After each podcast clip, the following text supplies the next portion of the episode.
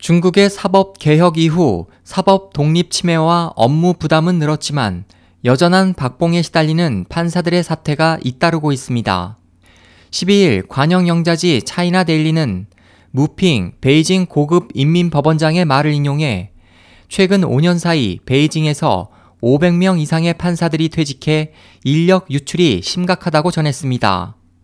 이 같은 상황은 상하이도 마찬가지여서 지난해 판사 팔십육 명을 포함해 사법 공무원 백오 명이 법원을 떠나 이천십삼 년 대비 구십 퍼센트나 증가했고 올해에도 현재까지 오십 명의 판사가 사퇴했습니다.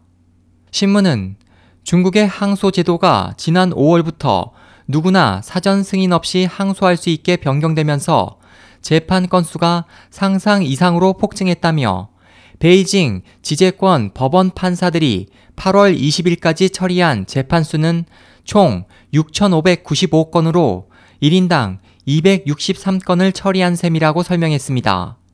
하지만 이들의 고충은 여기서 그치지 않아 판결에 불만을 품은 소송 당사자의 시위에 시달리거나 심지어 폭행을 당하는 사례가 늘면서 신변 불안을 호소하는 사례가 늘고 있고 또 최근 사법 개혁 조치의 일환으로 종신 책임제까지 도입돼 판사들의 업무 스트레스는 포화된 상태입니다.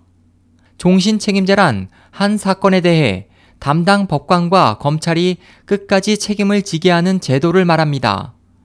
지난해 퇴직했다는 한 판사는 한 달에 월급이 오천 위안, 약 구십만 원이 안 됐다면서 베이징에서는 그 수입으로 두 아이를 키우기 어렵다고 토로했습니다. 에스오에이치 희망지성 국제방송 홍승일이었습니다.